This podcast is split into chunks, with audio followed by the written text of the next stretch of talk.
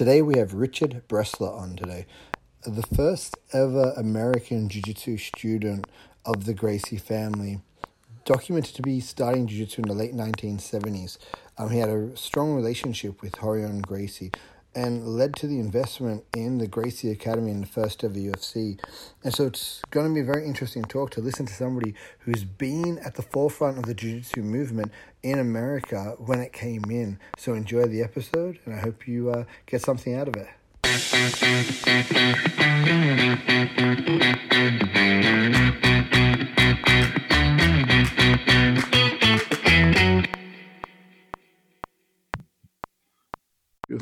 Good morning. Oh, for you, it's afternoon.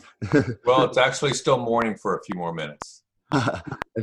so, uh, Richard, I had the pleasure of a couple of years ago at the Jiu Jitsu Lifestyle Summit, and you were so, uh, what's the right word for it? Like, just generous with your time to sit down and kind of um, chat with me and share uh, your experience with jujitsu at the time, and it was such an interesting story to me, having hearing it in person. That I just want to take time to ask you about it um, now. So, you were at the forefront of jujitsu when it came to America, um, and having that relationship with Rorion. And just my biggest thought was one of our hardest things to do as instructors is get people to step onto the mat um, because of this. Uh, like there's this preconception they have what jiu-jitsu is.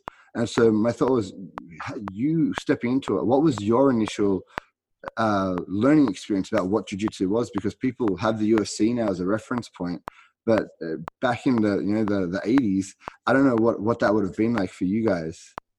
Well when i started it was 1979 yeah. And i mean th- there wasn't like i i told a story earlier this week and you know it's just i happen to have that look like you know i mean i don't really believe that there's chance meetings but mm. it looked like a chance meeting because i was going nowhere in life and then i ran into Rorion and he wanted this mattress that i had and uh and then when he told me about his family you know i just said like well you know i mean one as i said i didn't quite know how to take it because you know, when I thought of like martial arts champions, mm. usually I thought of Asian, I thought of guys kicking in the air going, ha ha, you know, doing this kind of stuff. So when he told me, you know, and, you know, and he invited me for a free class, a private class. Yeah. And I'm like, going, you know, what do I have to lose? Maybe he might kick my ass, you know, but, you know, like I've told many others, I said, I used to go in, pay $10 and including the first the first class was free and basically because i was in such a negative place mm. it was an outlet for me besides the exercise that i did because i was i always exercise after the age of 14 you know when i lost weight from you know and, and i started exercising because i was really a weak sickly kid almost like mm. helio gracie i was just uh i started uh you know exercising and then this, I could go in, pay this guy $10, and he would teach me to kick his ass. and I'm like, this was so much fun here. You know, when I throw him and I do arm locks on him, and I, you know, and then when we do headlock escapes, and I'd make the frame and put, and he would take my, he would take my arm or my hand going for an arm lock, and he would take the hand right over here, and he'd push it down to the ground, I'm, he's taking my hand, pushing his face down to the ground so he can't move, so I can go for an arm lock. And I'm just like, that's the way. For me, it was like it, this was so much fun. Yeah, I didn't see it as martial arts now because when if guys walk into your gym just to walk in and to see it, especially the sparring part, man, it, that's that's a totally different reality from how it was with me because I was privately trained. Yeah. It, and you know, it's such an overwhelming experience when people see two people rolling because it is just this this convoluted entanglement of bodies going and it, and it can look aggressive if people aren't taught the right way to roll um, initially. And also interesting that you were talking about like Rorion prompting you through the different techniques because uh, that's so so emphasized in the way that we learn to teach from the Gracies, and he's already doing it in the in the late seventies. Um, so it wasn't something that they that, that they developed late in the piece. It sounds like it was just part of their culture the whole time, which is to like build people up uh, through jiu-jitsu rather than you know uh, like when I learned karate, it was very much a, about I want to show you how karate works, and then you need to figure out how to do it yourself. Whereas this was almost like leading you the whole way through. Yeah, I mean, if, if you've gone, well, obviously you've gone through the ICP. Yeah. yeah. So, and you see the way they direct you. Mm. I mean, especially that there's that one video of Rorion taking the person by the hand, yeah, taking them over and here. This is how you show to do it. I mean, like when he would do something, you know, he'd say like no thumbs. You know, you'd hold like this or something, and they he'd take your thumb and like this and put his hand on top and go, very good. You know, and I'm like, very good, you did it. You know, but but still you felt like okay yeah i followed your instruction Mm. so it was so easy and even still i do this to this day you know it's there's still i mean and i have a kind of a bigger challenge than the regular jiu-jitsu guys because i'm in a krav maga school Mm. so some of the guys see this, and because Krav Maga is by nature a very aggressive Yeah. kind of art. So when they see it in my class and they come in and they start to, you know, get really aggressive with their movements, and here I'm telling them like, guys, slow, relax, you know, learn the technique. You can always get Mm. aggressive later. Yeah. So, you know, I I would think now that because of it's Gracie Jiu Jitsu and you guys are really talking about self defense, that guys might it might be a little easier to walk into a school like yours than it is to walk into, you know, anybody out there who's just teaching BJJ. Yeah. And I guess like we talk about like the perception of being something that's difficult for people to to overcome, but for yourself training and not having any preconception of what it's meant to look like besides what you're being led to in the private lessons, what were some Right. of the challenges that came up for you while you were learning in that in that, that early part of jiu-jitsu's history? Um, you know, the challenges were for me, I think like most people, the challenges are whatever is inside here that um because I was doing drugs when I Mhm. first met Rorion and I had you know, and I was abusing for a couple years Mm. so when you start to use drugs on a regular basis, it changes your brain chemistry. Mm. And I wasn't the happiest person in the world. I wasn't the happiest person until I got stoned, but the drugs would wear off and you know, then I was back to my miserable self. Yeah, it was like So- a short short release. Right. And then when you come down, you're kind of in a bad mood. Mm. you're negative. So the moves that he was showing me, I, I was like, you know, if I didn't get it right, it, through his excitement saying, yeah, do it like this, like this, like it. And I was like going, God, I can't get this right.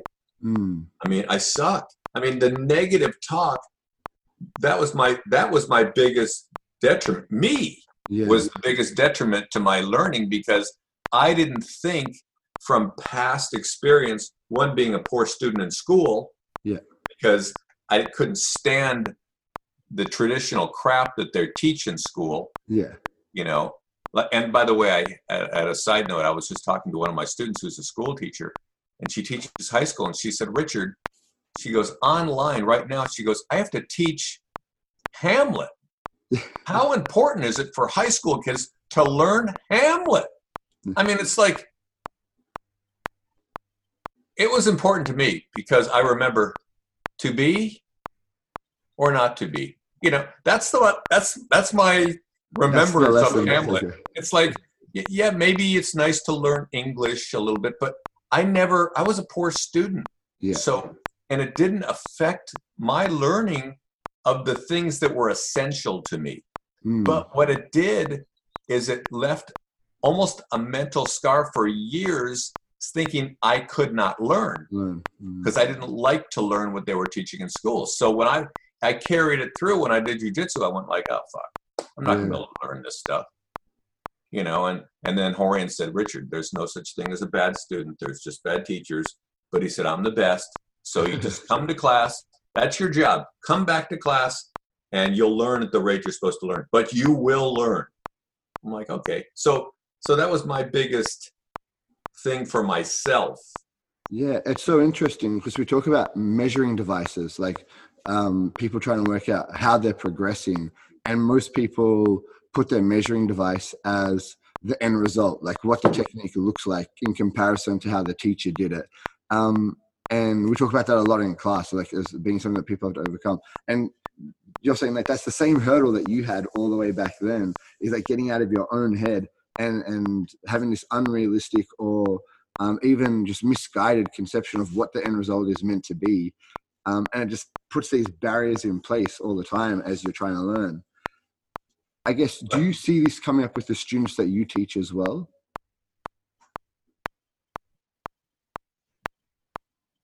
Um, Like this hurdle of just like them not understanding how to measure their own progress. Um, you know, I see it on occasion. I mean, I I, I hear s- thing, you know, and Rorion told me a long time ago. He said, "You," he said, "I can tell you a lot about the person. Mm, Just give them, let me teach them one or two classes, and I'll tell you about the person's personality." yeah. And and I, at first, I went like, you know, "Nah, I don't think so. But now, being a teacher for, gosh, I've been teaching for 28 years, and I see it in people. I go like, oh my god! Like when you say, when you show them how to do something, and it's a relatively new move, and let's say, you know, when you're doing the grip for the Americana, and you do this, and you catch them, and, and then I go over and take their thumb, I go like this, and they say things like, "Oh, I always do that." Mm, I go like, "You don't always do anything. You just learned this. So how can you always do something? You just started." yeah. So that, but that shows you what's going on in their brain, their own critical ability to learn. Yeah. So I see it, and people are, you know, like, be, because I teach very different than most people Mm, when I teach, because I'm limited in the amount of classes that I get a week, instead of saying, okay, we're going to learn this on Wednesday and learn this on Thursday, because I'm in one center where I teach Monday, Tuesday, and Saturday, I, te- I tend to teach the same moves for about three weeks. Yeah. And then I'll slowly add things to them. I won't go from one move to say, okay, now we're going to do this. I'm not going to go from punch block to mounted. Yeah. If I do punch block series, I'm going to do punch block for about two to three weeks and add things to that. Yeah. And the one things and the one thing that people have said about me is that you may not learn a lot of moves with me. Yeah. But the moves that you learn are inside. I mean, you own them because you've been because you've repeated it for so long. You Yeah. come out of my classes after a while and you are solid with basics. Yeah. And as people have said, basics win the fight. So. I tend to repeat a lot, less moves, but repetition of those moves. yeah. And ingrain it into the person as they as they're learning it that way. Right. One of the things that I've always been interested in is like the like there's the, the classic story of you providing the the check for the first uh you know uh gracie academy to kind of get off the ground and get started and Right. You know it it it you have to have some belief in what you're learning and the person who's teaching you to kind of make that happen. And i guess for for you like what was it? What was it that made you feel like i need to support this Um, on Facebook today, um, there's a little blurb about what Rorion said to me years ago.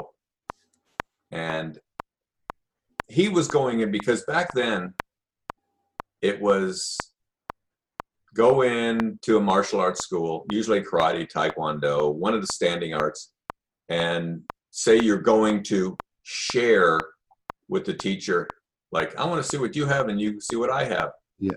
And Rorion would go in, and most likely he'd admit, ended up making an enemy because it's hard for him to go in, see those guys, you know, doing ha ha ha, kicking and stuff. Mm. And he says, Well, what about if you go to the ground? What about if some guy you fall down to the ground, some guy mounts on top of you? And the and the teacher, their answer is, That'll never happen to me. You know, he says, Well, wait a second. It might not happen to you, but what about your students? Mm. You know? So Rorion would, you know, the guy would make some kind of stuff and they'd, you know, be un- uncomfortable because he didn't know how to answer. And then Rorion would say things like, Well, you know, I think, you know, that your art isn't that good. And then the guy would get pissed, and then Rorion would say, you know, I think you're you're shit, and so is your art. Yeah. So you know that wasn't conducive to getting the people to be his friend. Yeah. So he came to me, and he said, Richard, look, I don't care how big they are. I don't care what they know. He said, you can make the enemy. He says, but I don't need to make the enemy. I'm just going to come in and show the art, but you can say what you want. So when I started bringing, you know, that, that gives me a lot of confidence to walk in and find the toughest guys and go, hey, you got any guys that are willing to fight that are really badass, Yeah. you know? And the teachers would always like, they do this and they go, you go, you know what that is? And like, I don't know, two fingers. And he says, no, that's an inch. My guy breaks bricks. You don't want to mess with him. And I'm like, yeah, that that's the guy that I want. So when I saw this, and, and when I brought guys over that were strikers, and other, and I saw other people brought people that are strikers, and Rorion beating these guys, every single time it was the same result. Yeah. Because we had a secret weapon Mm. they didn't know we were going to do, and this went on for a long time until we were into the UFC for a Yeah. few years. So when he had four garages going, and he came to me and said, "Look, we can't go any further. We can't get recognized teaching in a garage. We have to have a studio." And I said, "I agree." And then he stood there and you know sat there and went like, "Richard." And I'm like, and I need money. And I'm like, yeah, you do need money. And he says, Richard, you know, and I'm like, oh God. So, you know, that's when I just, you know, he said, yeah. And, and I'm like, wow. And it was scary to me, but that confidence, seeing what I'd already seen over the last 10 years, yeah. Before most people even started thinking about, you know, jujitsu, I mean, I was already involved in it for 10 years. Yeah. So I've seen that result over and over again. We started going to, you know, we went to New Jersey, we went to New York, we went to Las Vegas in the late 80s. And seeing that kind of stuff, you know, it, it was, and also my own results because I never thought that I could, you know, go up against any of these guys that had a black belt around their waist and come out ahead of the game. So You said this uh this story once where you know you're a blue belt and you walk into one of the schools and Rorion goes, uh, you know, do you have anyone that can fight? And then he's like, Richard, go fight that guy. You know, and it's like being being put in that situation and walking out, you know, victorious in that situation must have been such a confidence builder, not just mentally, but in the art that you're learning as well. oh yeah, It's like the person's got a black belt around their waist, and you're like, "But I'm just a blue belt." But the skill that you had learned, you know, in those garages, really put you in the forefront of martial arts without even really realizing it in that situation until you made contact with somebody else. Oh yeah, I mean it it it does a lot. So it was scary because of the money. Because you know I came up with forty thousand, and then I went to my parents, and I went like, "God, God, if this doesn't work out, you know, I just borrowed twenty thousand from my mom and dad." Yeah. And uh, but And, and this is in the late '80s as well, so that's like uh, that's a lot of money. yeah. Yeah. And then to do the same thing, you know, to put in, you know, ten thousand more into the UFC. Yeah, So to put money into the UFC when the academy really is not making money. Yeah. It was, another chance to take, but it paid off because uh, you know, like the, the academy is is you know the biggest jiu-jitsu academy in the world. You know, especially now with the boys moving into Gracie University and and uh, you know, provide like you provided an outlet for for uh, Rener and Ryron to progress into who they became now as well. You know, Oh yeah, I mean, it it didn't pay off. Whatever I can't hear. Uh, I was just saying it. Um, you know, it paid off huge for them to have an outlet to learn to teach in. You know, like I think that was such a big part of forming their personalities is interacting with so many people and being put in this position of leadership at such a young age. Um, and that happens from the academy being established, you know, and then giving Right. them confidence to go and record everything. Um, so you know, it's just like it's. It, I never thought about those little steps that, although that come from you providing that kind of uh, ability for them to teach you know and that leads to the ufc and that leads to to you know gracie university and so forth like there's all these things that come after the academy opening um that wouldn't have happened if that leap of faith wasn't kind of like put in place.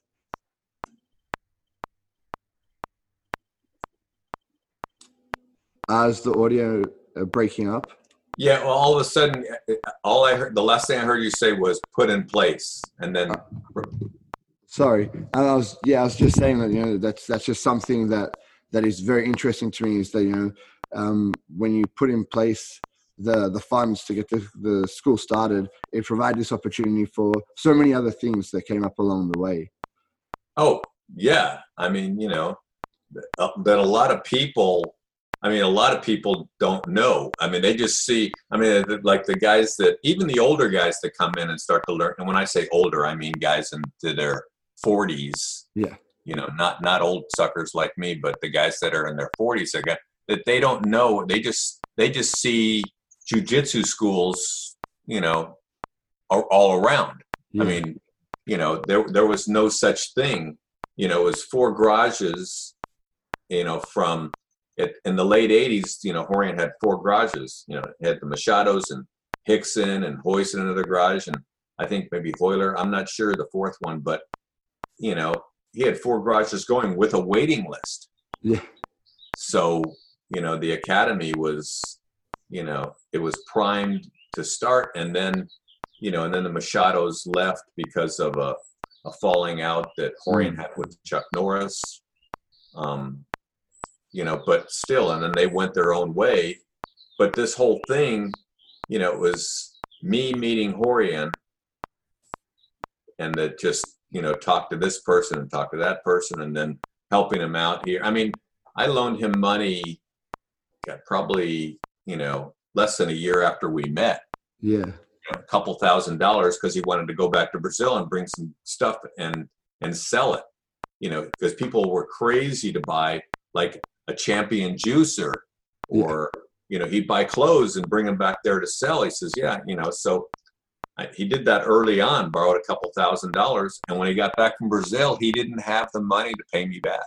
yeah, And I was like, come on, man. And he says, don't worry. He said, your interest on the money will be free classes, which I got free jujitsu classes for four years. that's So that paid for, and I got my money back. yeah, So, you know, it, there was, there was, it was, it was a good thing, but my experience is so much different. And I'm glad you're doing this just to tell people about how this whole thing started, how it blossomed Mm. after the UFC. Yeah, it, it's it's so fascinating because like nowadays, jujitsu is everywhere. Like when you walk around, it's on it's on your social media. You walk down the street, there's jujitsu schools. The local karate school has a jujitsu class going on. You know, it's just it's the norm now. Um, and it, it wasn't back then. Even like after the first couple of UFCs, you know, it was it wasn't until like UFC five that people are starting to integrate it into all of their training. So it still took time to to build this following and for people to start understanding and getting involved in it.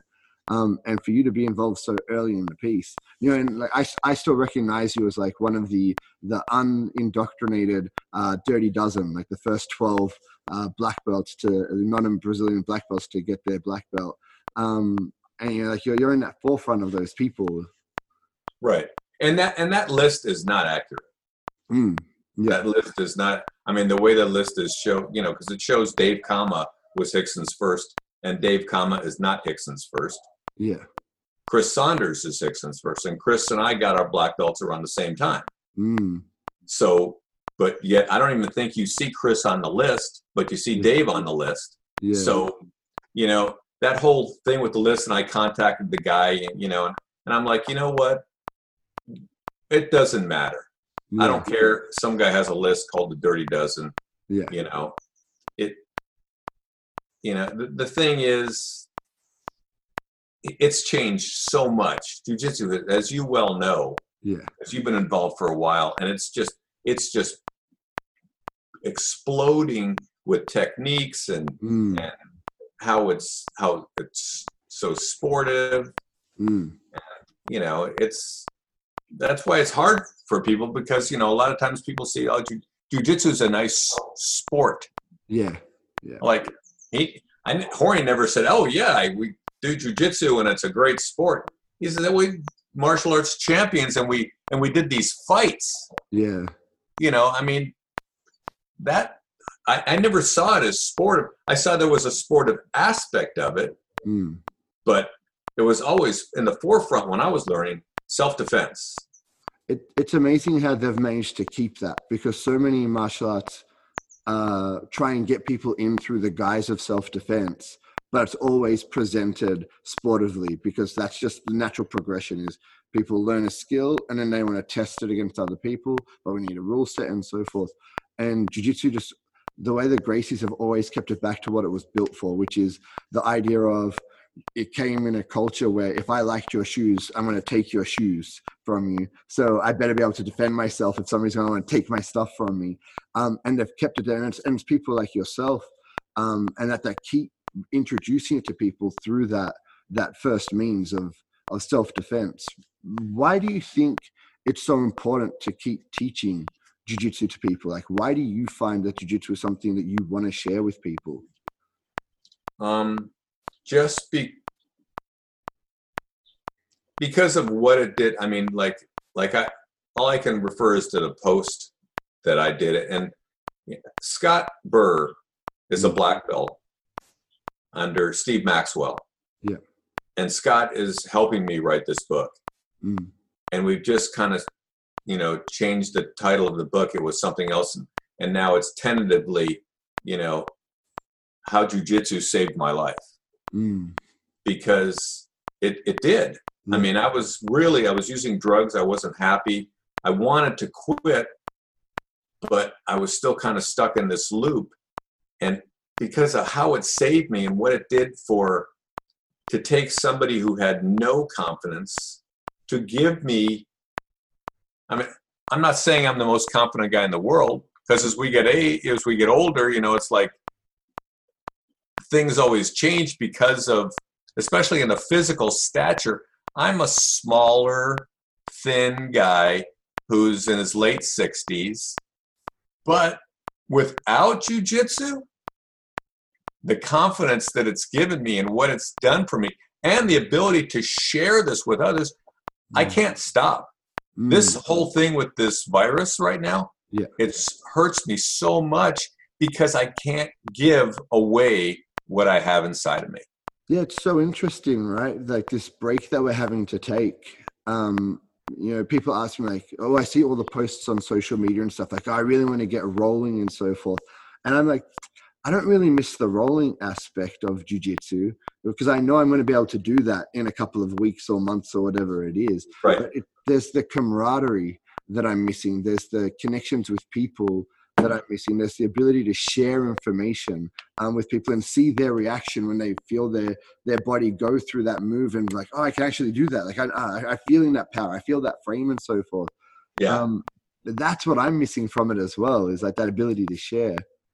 right Yeah. yeah when Um, you go ahead I was just going to say, uh, you know, like it's it's just it's so impactful that way. It's just seeing like the like we felt it and we've gone through and you know like I was in a similar situation to you where I was uh 400 pounds when I started doing jiu-jitsu. Whoa. Um, yeah. So, you know, like I, I was, I was quite a, a large, you know, 170 kilos for, for like the Australians that listen. Um, but, uh, you know, like, uh, so I was quite large when I, when I started and, um, I'd been doing karate for, you know, almost 10 years at that point. Um, and, and going through and had been awarded my black belt in and everything and, and that, but, you know, it's just almost like, uh, the change that happened to me after starting jujitsu, like the, the way that I ate, the way that I trained, the way that I viewed myself, um, was completely a huge change for me as well. Um, you know, jujitsu did, you know, I always say to, to the people that I meet, jujitsu saved my life because I'd be a very unhealthy 30 year old right now if I hadn't of got into it. Um, and it's that, that internal feeling that you feel that that's so uh, impactful that when you share that to somebody else and you see them start to have that same feeling in their body, um, and you know their mentality changes towards themselves and what they're doing it is so rewarding to see for yourself you know like why why do you still keep with it like what's your motivator to keep going now that you've gone through that change if if if i didn't i mean there's still a lot left in me. I, I want to show other people because mm. to me, it's so rewarding. First of all, when people come to class and they want what you have to give, mm. it's like what like Rorion told me this a long time ago. He says, "This is such a great thing because people want they want to come see me." Yeah. It's like, oh yeah, yeah, he had, and they say, "Here, here's my money. Show me some moves." You know, it's it's such a nice thing that what they're willing to do and you enjoy giving something to them in mm. exchange so you're making a living as well as giving something that is so important and and I was just about to say before is that when you and one of the things that people that I love hearing from students when I show them a move in a class and then they roll. Mm. And then they come up to me afterwards and they go, Wow, what you showed me really works. Yeah. And I always say, like, Oh, really? I thought I was teaching you the crap that doesn't work. I mean, I wouldn't be teaching this to you if it didn't work. Yeah. So just that they can, you know, I've had other students that have been with me who've done other stand up arts. And he said, Richard, he said, it was okay. I had a certain amount of confidence, but he said, I know when we came into fight class, if there was a guy bigger than me, mm. he said, I didn't have anything that was a neutralizer because they was so much bigger. Yeah. He says in jujitsu, and he said, I did stand up arts for a year or two, and I says, I never felt confident when the guy was that much bigger. He yeah. says, now in jujitsu, he said, it's totally different. I mean, this guy is five eight, um, 160 pounds, he'll go with guys twice his weight. He says, it doesn't matter. He says, I know how to defend myself, how to neutralize, and possibly catch the guy. Yeah. So doing that, being able to do that, and then I tell my students, I said, I've rolled with guys 100 pounds more than me. Yeah. You know, and I said, just that I can survive, mm. especially, I haven't done that for probably roll with guys that are that big for you know well i just recently did like a, a little thing side control stuff but not really like doing any kind of rolling for maybe 10 years because you know i'm 68 now so i maybe i did it when i was in my mid 50s but just that i could keep the guy at bay yeah. when you're in your late 50s with a guy who has 100 pounds on you and they can't catch you that to me that's victory man. Yeah. that that's to me it's like yes you know? So yeah, we talk about like this idea of jujitsu for life, you know, like try. And my thing I always tell the students is like, I want to roll till I'm 100.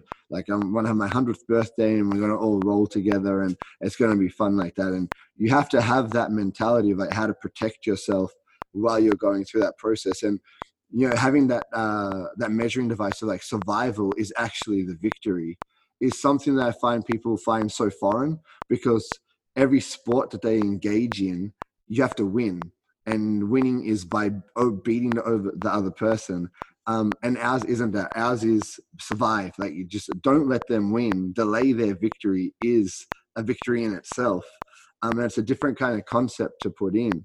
Um, and so it's cool to hear you say that that like, your like this later stage in your jiu-jitsu that idea of survival is still the measuring device of success and, and what you're looking for in in knowing you have that skill and that's what keeps your confidence in the art going yeah. Um, what would be like your one piece of advice that you that you'd kind of or that you found was something that helped you uh, with your jiu-jitsu journey? Like there's all these like key phrases that we kind of get given. What was the one that was given to you?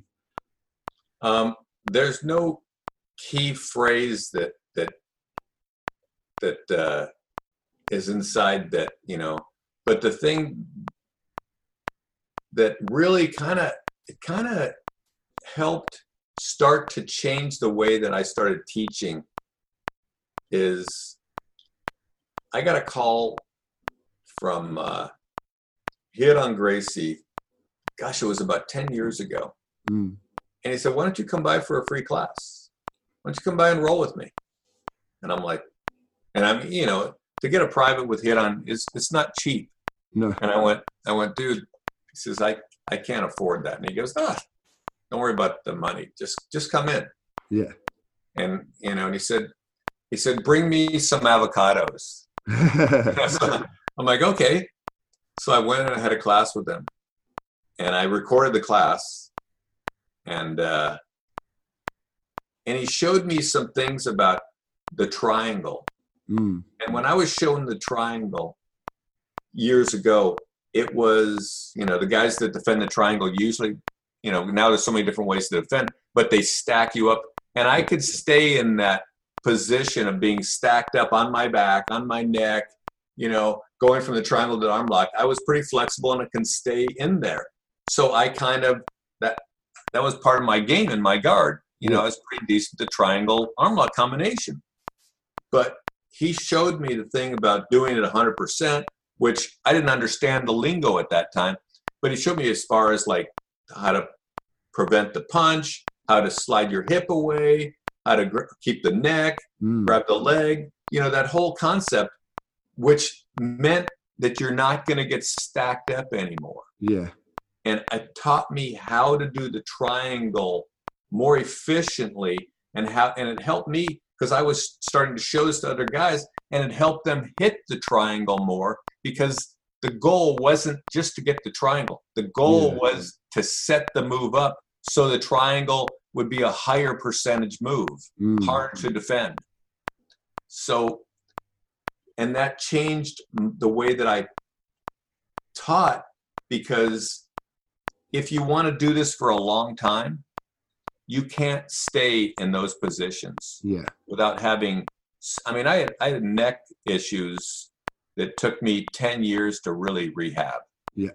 So I changed the way that I was originally taught, and I say, look, guys, you can do this, but if you want to last, yeah, you're you're best off not to do it like that. Mm. So, you know, as I age, I my teaching has changed because there's no easy. You cannot rehab your neck or your back by doing strength exercises. It mm. doesn't happen because if you have a if you have a problem with your back that that people recognize now as they say, "Oh, it's your disc." Yeah. Well, remember the discs are inside the spine, and the vertebrae is attached to the disc. The tendon is attached to the vertebrae, and what's attached to the to the tendon? The muscle is part of the tendon. So those muscles are constantly pulling and stressing. So if you're doing that, that's what's putting the stress on the spine, mm-hmm. neck, back, whatever. So if you create those kind of demands on your body, you're going to screw it up and then you're going to need surgery. Yeah. Which I tell people avoid surgery at all costs. Yeah. You don't want to be cut. Yeah. So learn how to train smarter Mm. when you're younger and don't rely on your power, rely on the technique. And you have to learn when to give up the move so you don't injure yourself. Yeah. So that's a long-winded answer for a for a for a short question, but you can't just put it in one little phrase, train Yeah. smart, Yeah. because they don't know what that means. Yeah, Yeah, Richard, I just want to thank you so much for your time this morning. Um, it, it was great to be able to talk to you and get your perspective on things. So I just want to say thank you so much. Um, I'll let you go go now. I, I asked for half an hour and you've given me 45 minutes. So I just I want to thank you for being so generous with your time. my pleasure anytime you know to me i think that you know as many people that can find out about the history and doing things for the longevity. I think it's it's important and i appreciate you taking the time out of your schedule and and at the crack of dawn. I mean for right now it's the crack of dawn for me. It's a little afternoon so.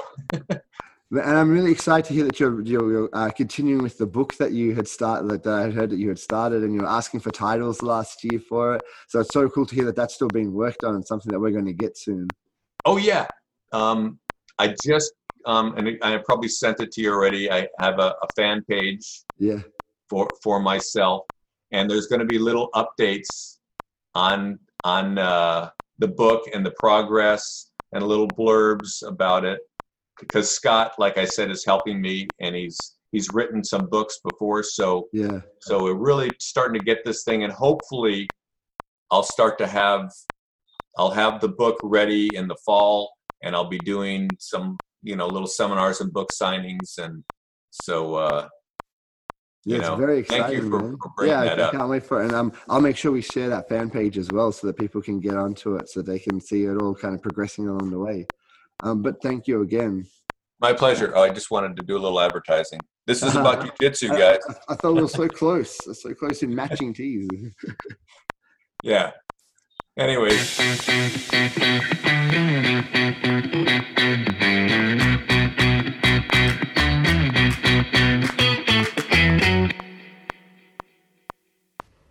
So that was Richard Bresler, someone who should be so fortunate took the time to enjoy and invest in what Gracie Jiu Jitsu has to offer. And because of that enjoyment that he did, it turned into so many amazing opportunities for Jiu Jitsu.